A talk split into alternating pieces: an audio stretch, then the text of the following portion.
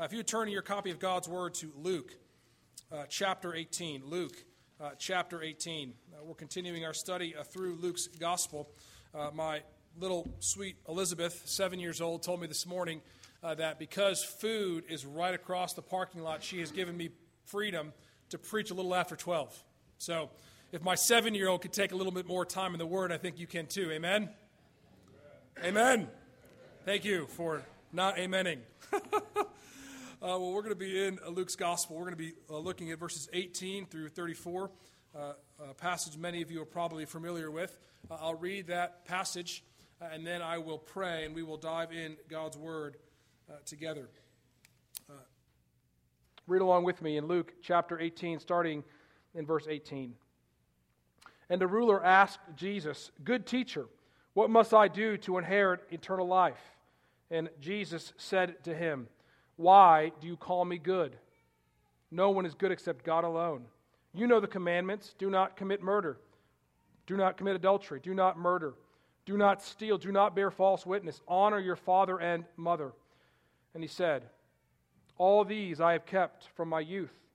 When Jesus heard this, he said to him, One thing you still lack. Sell all that you have and distribute to the poor and you will have treasure in heaven. And come, follow me. But when he heard these things, he became very sad, for he was extremely rich. Jesus, seeing that he had become sad, said, How difficult is it for those who have wealth to enter the kingdom of God? For it is easier for a camel to go through the eye of a needle than for a rich person to enter the kingdom of God. Those who heard it said, Then who can be saved? And he said, What is impossible with man is possible with God. And Peter said, See, we have left our homes and followed you. And he said to them, Truly I say to you, there is no one who has left house or wife or brothers or parents or children for the sake of the kingdom of God who will not receive many times more in this time, in the age to come, eternal life. And taking the twelve, he said to them, See, we are going up to Jerusalem, and everything that is written about the Son of Man by the prophets will be accomplished. For he will be delivered over to the Gentiles and will be mocked and shamefully treated and spit upon. And after flogging him, they will kill him. And on the third day, he will rise. But they understood none of these things. This saying was hidden from them, and they did not grasp what was said. Let's pray. God, you are good, and you are good alone. God, we thank you for your righteousness, your holiness. We thank you that you are a God abounding in steadfast love and mercy, a God of compassion, a God of grace, God. And God, when we enter into your presence, we are reminded of our sinfulness. We do not deserve to come to you. So, God, we confess our sins to you, the sins of this past week. Uh, we confess how we have believed that we were better than we are, God. We confess for our lack of faith. Uh, we confess our trusting in riches or abilities or talents, God, and not trusting in your grace. God, forgive us for our boastful tendencies. Forgive us for the things we've done to shame you, the things we've done to, to bring shame upon your church. God, we come in the name of the Lord Jesus Christ asking, pleading for the forgiveness of sins. God, it says in your word that those who confess their sins, that you, who are faithful and just, will forgive us our sins and cleanse us from all unrighteousness. So, God, we stand forgiven in the cross. This morning, we embrace the forgiveness that you have offered us through the shed blood of the Lord Jesus Christ. God, remind us again and again that through Christ you have taken our sins, taken our many sins, and cast them as far as the east is from the west, that you will no longer count our sins against us. Lord, we thank you for forgiveness. And God, I thank you for um, our city, the city you have given us. God, we pray that you would continue to make your gospel go forth in our city. Uh, we pray this morning for uh, Jay Hardwick at North Rock Hill. We pray as he stands to preach your gospel, God, that you would give him words of clarity, words of wisdom. God, we pray that you'd fill him with your spirit, God, that the people there would be uh, edified and strengthened by your grace. God, form those people more and more into the likeness of Christ. God, we thank you for this church. Father, for 107 years, this church has been a herald of the gospel to this city. Countless men and women have been baptized, have been encouraged, have been fed by the word of God from this stage, from this pulpit. Dear God, I pray that you would do so even more today, God. I pray that as the word goes forth today, that you would be uh, creating a, a, a ripple effect, God, through all eternity, that lives would be transformed this very hour, God, that men and women would be, would be challenged to forsake all for the kingdom of God, trusting in your promises of future reward. So, God, we take a moment and thank you for your faithfulness to Park Baptist Church. God, we thank you for the years of faithfulness of men and women, day in and day out, week in and week out, laboring for your glory in connection with this body. God, we are just so thankful. I am thankful for the men and women in this church who love you, who love each other, God. I pray that you would give us many, many, many more fruitful years. And dear Father, I pray that you would give us a vision, a vision for the future, that the best years of Park Baptist Church are ahead, God. That we would look behind and that we would be strengthened and encouraged by those who have gone before us, and that we would press on towards the upward call of God in Christ Jesus because of their faithful example. So, God, I pray that you would do that even now through this hour. We pray that you would quiet our hearts, that when the word of God goes forth today, that we would receive it as it is, the word of God. So, God, I pray that I may decrease, that you may increase. Magnify the greatness of your name this morning and give us true delight. We ask this in Jesus' name. Amen. Uh, Benjamin Franklin uh, was a, one of our revered and honored founding fathers. Uh, he is known for his incredible intellect and numerous inventions. He also had quite a number of pithy and wise sayings. Uh, for example, he quoted, Early to bed, early to rise, makes a man wealthy, healthy, wealthy, and wise. Or, in this world can be said, nothing to be certain except death and taxes. Uh, he was the founder of the University of Pennsylvania, where I attended my undergrad. Um, so I've heard many of these sayings, and one of the common Franklin sayings on campus was uh, a misquote from a letter he wrote to Andre Morellet in 1779. He quoted saying, Behold, the rain which descends from heaven upon our vineyards, there it enters the roots of the vines, to be changed into wine, a constant proof that God loves us and loves to see us happy. Uh, now, of course, many college students would twist this saying and uh, quote it as beer is proof that God loves us and wants us to be happy. Uh, Franklin believed that God wanted humanity to be happy. The pursuit of happiness is one of the reasons why he loved America. Even the founding documents of our um, Declaration of Independence guarantees our pursuit of happiness. Franklin said these words The Constitution only gives people the right to pursue happiness. You have to catch it yourself. Now, America was founded on the idea of life, liberty, and the pursuit of happiness. So, the question for us this morning is what makes us happy? I mean, what brings happiness?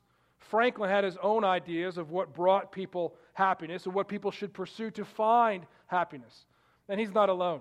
If you would go to the internet and just do a quick search, what makes us happy? you would find almost everybody who has their own idea what you need to pursue to find happiness, whether it be organic foods, chocolate, laughter, spending time outside, watching sports with friends, family, exercise. You could find almost anything that you should pursue to find happiness. We all want to be happy, don't we? We all want to, to have joy in life. But isn't it interesting? We spend most of our lives pursuing things to make us happy, only to discover that in the end, they leave us empty. The truth is that many of us do not know what would truly bring happiness. Is there a pursuit that will not leave us empty, but help us to attain true and lasting happiness. That which will fill us with true delight. We all have different activities we may enjoy, but I believe there is only one true pursuit that can bring lasting, lasting happiness. Surprise, it is the pursuit of God. It's the pursuit of God. Joel read it in our scripture reading, Psalm 37 4. Delight yourself in the Lord, and he will give you the desires of your heart. See, the Lord is the only one who knows what you truly desire. The desires deep down in your hearts. The Lord is the only one who knows that. You may think you know what you need. You may think you know what brings you happiness, but truthfully, the Lord is the only one who knows. So, this passage this morning, Luke tries to shares a story of how Jesus tries to help a man find true happiness. And looking at this man's life, we're going to ask three questions of ourselves in the hopes that we will be led to pursue true happiness. The first question I, I want to ask you through this text this morning is Are you distorting your righteousness? Are you distorting your righteousness? So, this rich young ruler uh, came to Jesus with the right question. Look what it says in verse 18. And a ruler asked him, Good teacher, what must I do to inherit eternal life? Now, that is a great question. Now, if you're here and you're not a Christian, I wonder how you would answer that question. What must I do to inherit eternal life? Be a good person? Do more good things than bad? Love people? Go to church? Well, Jesus gives him his response in verse 19. Look what Jesus, the King of glory, said. Verse 19 And Jesus said to him, Why do you call me good? No one is good except God alone. You know the commandments do not commit adultery, do not murder, do not steal, do not bear false witness, honor your father and mother. And he said, All these I have kept from my youth. Right there at the beginning, Jesus is trying to expose this young man's heart to show that he had a distorted view, a mixed up view of his own righteousness. Because Jesus said, Only God is good. See, this man was judging himself based on the wrong standards. He was comparing himself to others rather than comparing himself to God. And like the Pharisee we saw above in the passage last week, he trusted in himself, in his own righteousness, rather than the righteousness of Christ. See, this rich young man believed he was acceptable to God because he believed that he had not broken any of these commandments. So when Jesus referenced at the beginning, only God is good. He was trying to expose how this man did not meet these commandments. In the Sermon on the Mount, Jesus deepens the external commands of the law given the Ten Commandments to the, to the law of the heart. So, has this man ever been angry? Well, then, according to Jesus, he has committed murder of the heart. Has this man ever had a lustful thought? that according to Jesus, he committed adultery of the heart. Jesus was trying to help this man to see his distorted view of his own righteousness and to see his desperate need of a Savior. One of the reasons why we come week in and week out is that we need to be reminded that we need Jesus. Everything in our world tells us that you are okay in your own. But the Bible says the opposite. You need a Savior. So when he, it's almost as if when he asked the question, what must he do to inherit eternal life? He was almost expecting to hear, You're good, man. Hey, you got, you got it covered. You know, you've been doing all the right things. Way to go. You know, we've all asked those questions. We, we expected a pat on the back. You know, we, we said, you know, how did those steak taste? Thinking that you're going to hear, I'm an awesome grill master, right? Or, do you like my haircut? and you're expecting to hear it's the best you've looked in years. You know, there's this, these ideas where we're ex- asking a question, expecting to be affirmed with the question. But Jesus does not give him the answer that he wants. What he says in verse 22 Then Jesus heard this. He said to him, One thing you still lack. Sell all that you have and distribute to the poor, and you have treasure in heaven. And come and follow me. The man still lacked one thing. His wealth, his riches were keeping him from Jesus. He had false hope in his good works and a false trust in his riches. Now, I want you to notice that Jesus answers the man's question What must I do to inherit eternal life? He answers the question in the last three words at the end of verse 22. Look what Jesus says Come, follow me.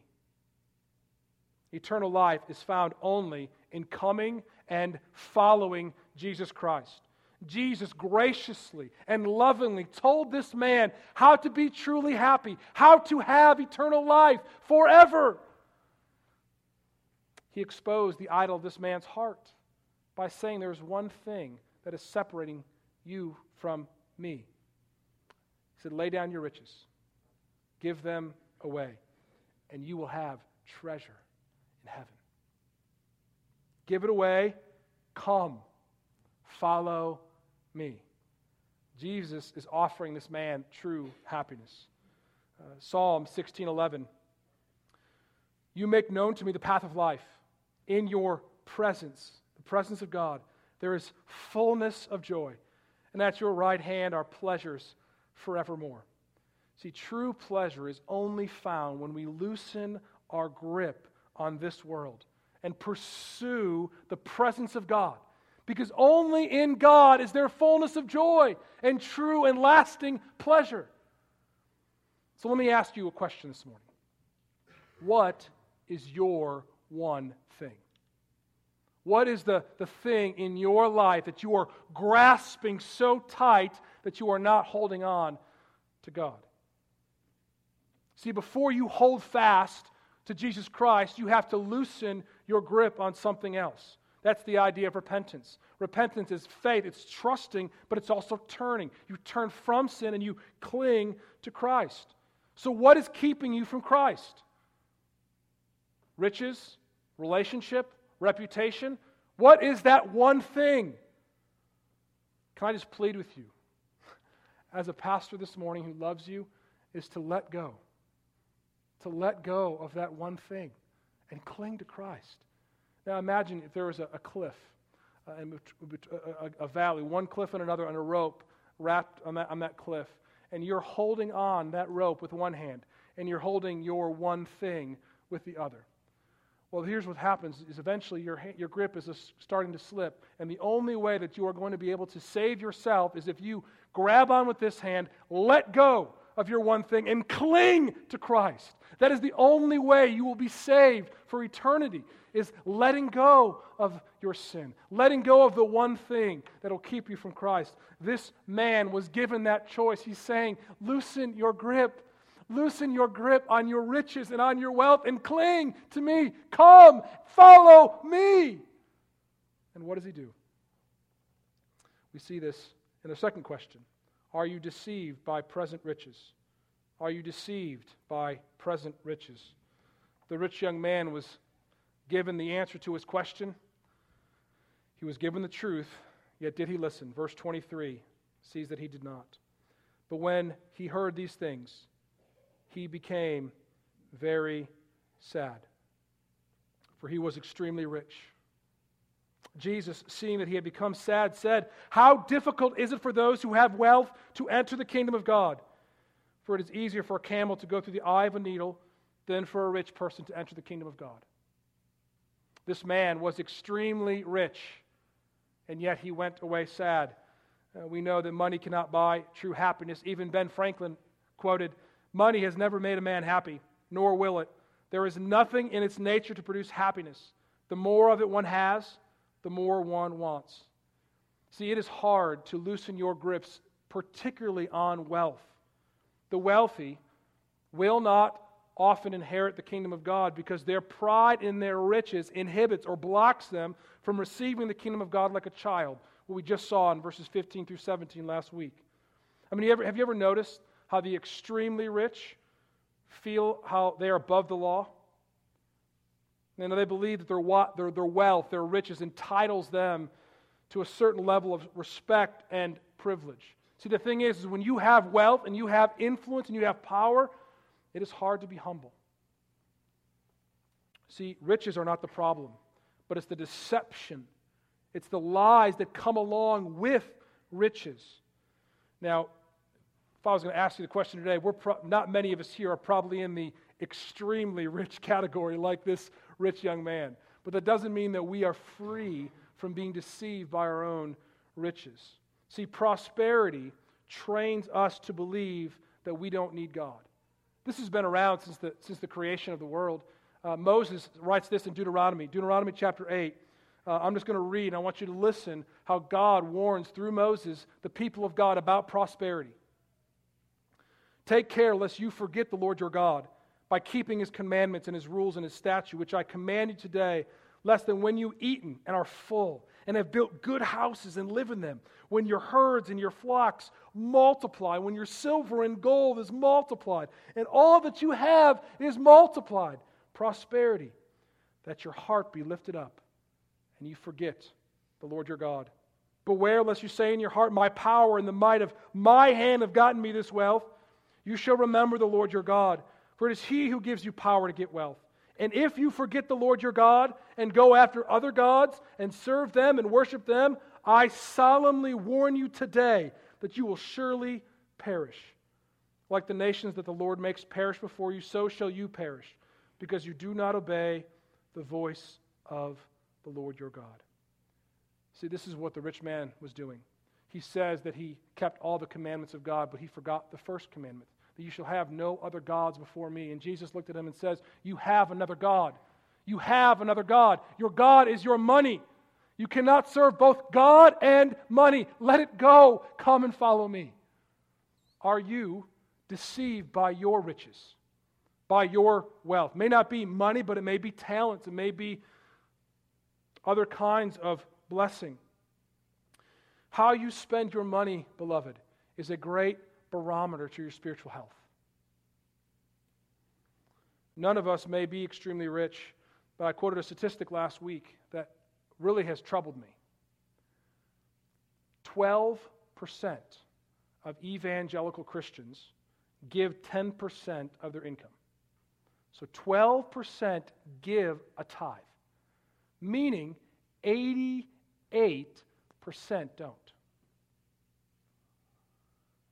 Now, if you don't tithe, ask yourself why. Why not? That could be because you're in the process of going through a financial difficulty and you're working to get out of it. It could be because you don't think that you need to. But I, I just want you to listen to my heart for a second. I'm not trying to boost our giving. I'm not trying to make more money come into the offering plate. I'm trying to care for your souls. If you do not give to God, you may be trusting in your riches and not in God's grace. The way you handle your money is a reflection of your heart and an indicator whether you are finding your happiness in God or in your wealth. Ask yourself that. Are you finding true happiness in God or are you clinging to your riches. Giving is an act of obedience, it's a display of the love we have for God. Because let's just be honest, it's not natural. It's not natural to give your money away. It's not natural to, to loosen your grip on what you have earned and, and give it to God in His glory. This is why those who said it, and it's, it's an act of God, verse 26, those who heard this said, Who can be saved? You know, in that day, the, the, the, rich were looked at as the ones who had the power and influence. And if the rich can't be saved, who can be? And Jesus looked at them and said, What is impossible with man is possible with God. We are not saved by our wealth or our riches. We are saved by our faith in Christ. We give because we believe that God loves a cheerful giver. We give because we believe that we are storing up for ourselves treasure in heaven where moth and rust do not destroy. Every time we give, we are saying, I believe in the resurrection. I believe that God overcame the grave for me, so I'm going to send it ahead where I will experience it there. And when you hold on to your riches, what you're saying is, I don't really have faith that God will bless me in the future. So maybe your lack of giving is a sign of deception and a lack of faith. If we want to grow in our faith, You exercise your muscles. So if you want to get stronger, what do you do? You work out. Okay? If you want to have more faith, what do you do? You give. You give. Why? Because it's an exercise of faith. And what happens? You will grow in faith when you exercise it. And what a better way to exercise your faith than through your checkbooks? Last question. Let me ask you this morning Are you delighting in future rewards? Are you delighting in future rewards? See, the whole Christian life is geared towards the future. Uh, we have faith that God exists and He will reward those who earnestly seek Him. Uh, we are banking our lives on God's promise of future reward.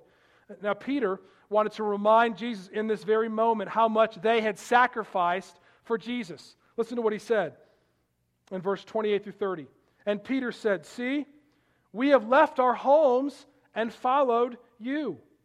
Listen, look at me, Jesus. Look how much we have given up for you. Listen Jesus, Jesus' reply.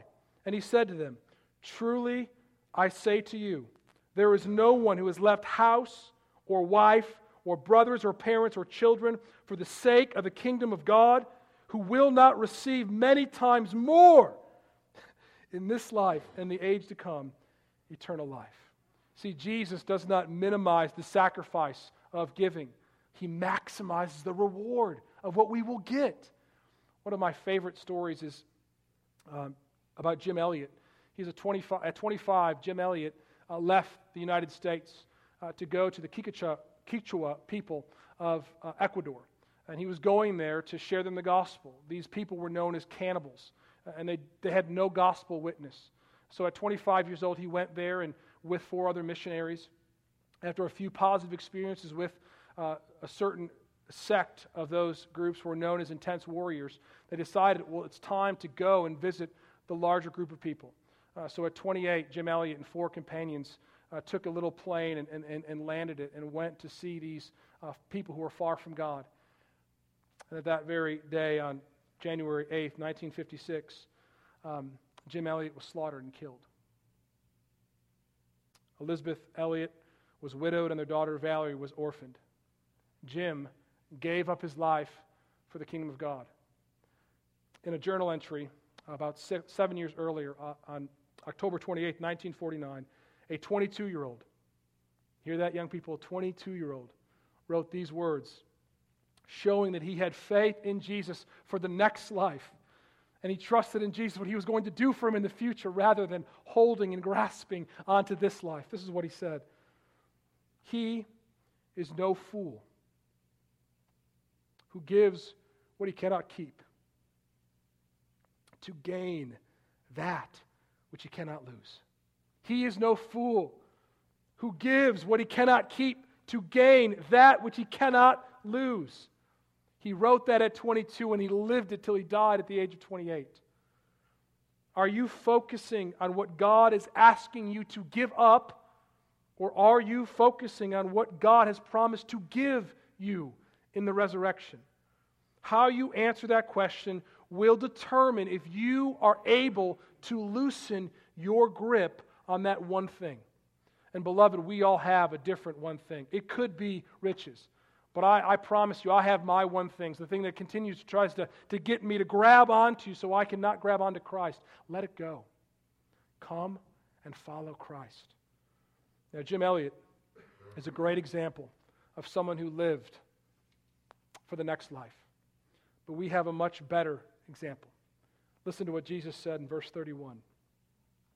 And taking the twelve, he said to them, See, we are going up to Jerusalem, and everything that is written about the Son of Man by the prophets will be accomplished. For he will be delivered over to the Gentiles and will be mocked and shamefully treated and spit upon. And after flogging him, they will kill him. And on the third day he will rise. But they understood none of these things. The saying was hidden from them. They did not grasp what was said. Jesus Christ has given up more than any man. He was the eternal, is the eternal Son of God, the King of kings and the Lord of lords, in perfect relationship with the Father, in glory, in heaven. And yet, what did he do? He stepped out of glory. The Creator became one of the creation, made like us in every respect. He humbled himself, taking the form of a man shamefully treated, mocked, spit upon, and crucified. This is the same Jesus who looks at me and you and says, Come, follow me. Jesus is not asking you to do anything that he himself has not already done. Hebrews 12, 1 through 3. Therefore, since we are surrounded by such a great cloud of witnesses, let us therefore lay aside every weight and sin that clings so closely. Let us run with endurance the race that is set before us, looking to Jesus, the founder and perfecter of our faith now, hear me. This Jesus, why did he endure the cross? For the joy that was set before him, he endured the cross, despising its shame, and is seated at the right hand of the throne of God. Consider him who endured from sinners such hostility against himself, so that we, we may not grow weary or faint hearted. See, Jesus died. Jesus took the cross because he was delighting in the future promise that God told him. Jesus says, I know that I will die, but on the third day I will rise. And where is Jesus now? He is seated at the right hand on the throne of God, given the place that is above every place and the name that is above every name, that the name of Jesus, every knee will bow in heaven, on earth, and under the earth, and every tongue will confess that Jesus Christ is the Lord. Jesus knew what was promised him, so he was willing to delight in his future. Now, beloved, it can be difficult to live in the promise of future grace. And when it becomes hard, we are tempted to turn and grab back that one thing in our life. But we must consider Jesus, right? What he endured from sinful men so that we will not grow weary, we will not get tired or faint hearted, but we will have courage to run our race fixed on our Savior, our Lord, our Redeemer. Beloved, when we put our faith in Christ, when we grab Him, we are united with Him. We are perfect in Him. We are forgiven in Him. We are redeemed. So when the trump resounds and the Lord descends, even so, even so, it is well with my soul. Beloved, Jesus invites you to come and follow Him. Now, I don't know what makes you happy. I don't. I don't know what brings you joy. But you know what I do know? I know Him. I know Him who has promised to give you true and lasting joy and delight in this life and the age to come, eternal life. Beloved, come. Follow Jesus. Follow Him. It's worth it.